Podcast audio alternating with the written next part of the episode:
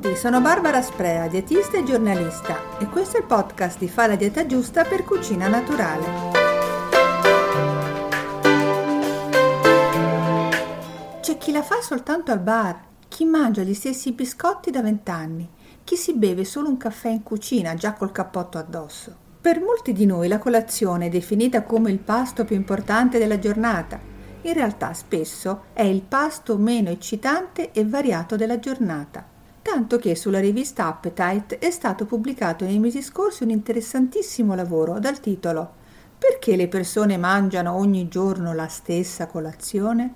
Insomma, oggi parliamo del primo pasto del giorno, tanto importante per il nostro organismo iniziando a capire come mai la facciamo sempre uguale e poi perché è così importante appunto per il nostro benessere e anche per mantenere un peso corretto, con qualche piccolo consiglio su come dovrebbe essere composta, ma senza mai escludere il gusto, perché una colazione buona aiuta a iniziare la giornata col piede giusto. Insomma, se ci accorgiamo di trascurarla, ecco qualche spunto per pensarci un po' su e magari migliorare qualche nostra abitudine. Perché tra tutti i passi della giornata la colazione è quello più ripetitivo? Secondo gli autori dell'articolo di Appetite, in effetti la maggior parte delle persone intervistate, francesi e statunitensi, si dichiarano soddisfatte di mangiare al mattino sempre gli stessi cibi, mentre cercano di variare la composizione del pranzo e della cena.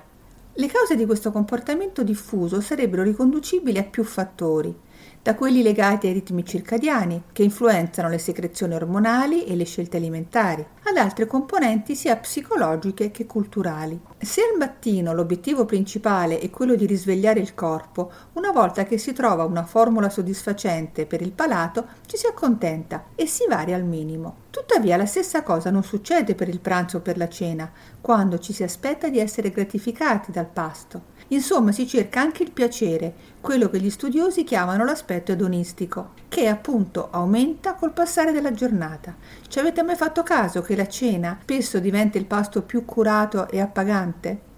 Tuttavia in alcune persone questo aspetto legato al piacere del mangiare si sveglia già dal mattino e in questo caso la colazione diventa davvero il loro pasto più importante della giornata, tanto che per questi soggetti l'obiettivo edonistico decresce durante il giorno. Ovviamente anche l'aspetto culturale conta. Se ci si pensa, alcune nazioni dove il breakfast è fondamentale, ad esempio la Gran Bretagna per restare in Occidente, hanno tradizionalmente una considerazione diversa del pranzo e della cena per come li intendiamo noi latini. Insomma, questa ricerca ci suggerisce che forse non sarebbe male cominciare a trattarci meglio sin dal mattino, non accontentandoci solo di ingurgitare qualcosa di funzionale, che sia semplice, veloce e che ci dia quel minimo di energia per cominciare la giornata. In altre parole, la prima colazione meriterebbe un po' più di attenzione e per chi non ne fosse convinto, ecco qualche buon motivo per non saltarla.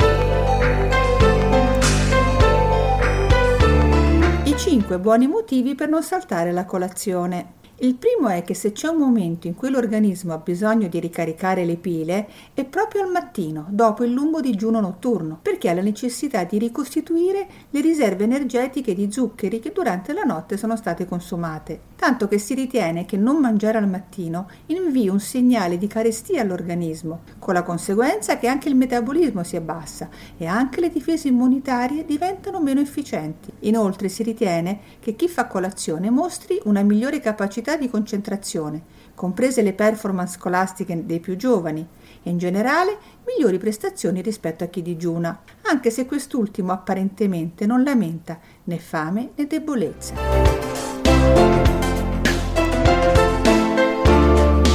Il secondo motivo è che fare una buona colazione aiuta a regolare l'appetito per il resto della giornata chi fa una colazione saziante è meno probabile che già a metà mattina abbia bisogno di spuntini molto energetici e spesso dolci e solo una porzione di frutta e una bevanda saranno sufficienti per arrivare al pranzo. Terzo motivo è che previene gli sbalzi di zuccheri nel sangue. La ricerca scientifica ha provato che la prima colazione aiuta ad avere un migliore controllo della glicemia sanguigna anche nei pasti successivi e questo è un fattore che aiuta a controllare il peso. Addirittura l'abitudine di fare regolarmente colazione ha mostrato un effetto protettivo nei confronti dello sviluppo del diabete di tipo 2. Ma a prescindere dal diabete, mantenere un livello corretto di glicemia senza continui sali-scendi è consigliabile per tutti, come sanno bene i sostenitori dell'alimentazione a basso impatto glicemico.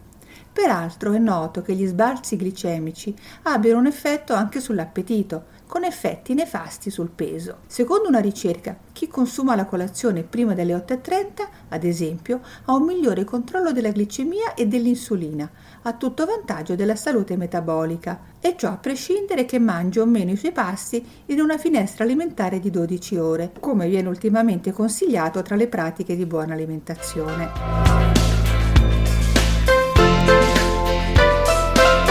Il quarto motivo è che al mattino non servono solo le calorie, la prima colazione, oltre all'energia fornita per lo più dai carboidrati e dei cereali, mette a disposizione i micronutrienti quali vitamine o minerali che servono per svolgere al meglio tutte le funzioni metaboliche. Ad esempio, le vitamine e minerali presenti nella frutta, sia quella fresca che quella a guscio, i cereali integrali e i semi, sono fondamentali per l'efficienza del sistema immunitario. Le persone che fanno una sufficiente colazione hanno un introito giornaliero superiore di fibre, appunto di vitamine e minerali, il che li aiuta a raggiungere i fabbisogni quotidiani di queste sostanze, nonché delle sostanze nutritive a rischio di carenza, come il calcio, l'acido folico, il ferro, lo zinco, il magnesio.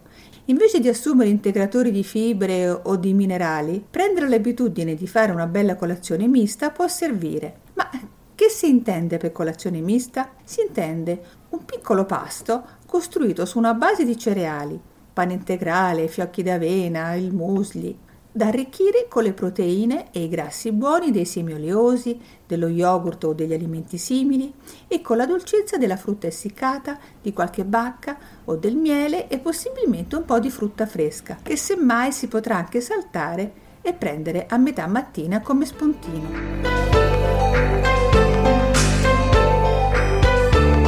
Il quinto motivo è che il breakfast è amico della bilancia.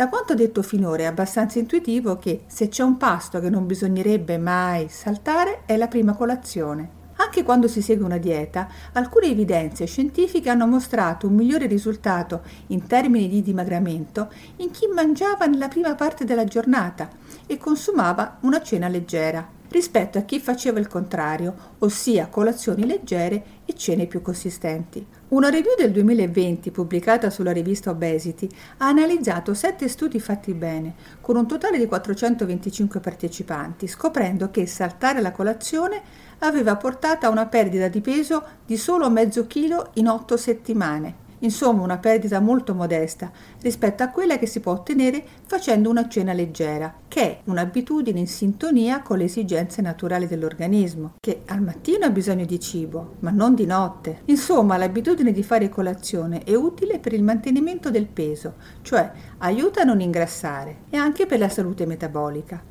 e all'interno di una dieta una buona colazione consente un migliore controllo dell'appetito e della glicemia. In altre parole facilita lo smaltimento dei depositi di grasso, ossia aiuta a dimagrire, anche se in modo indiretto. In conclusione, non sarebbe una cattiva idea per chi salta la colazione abituarsi a mangiare qualche cosa al mattino magari iniziando con piccole quantità, magari durante i fine settimana quando ha più tempo e magari scoprendo che bastava anticipare l'orario della cena oppure farla un po' più digeribile per svegliarsi un filo più affamati del solito.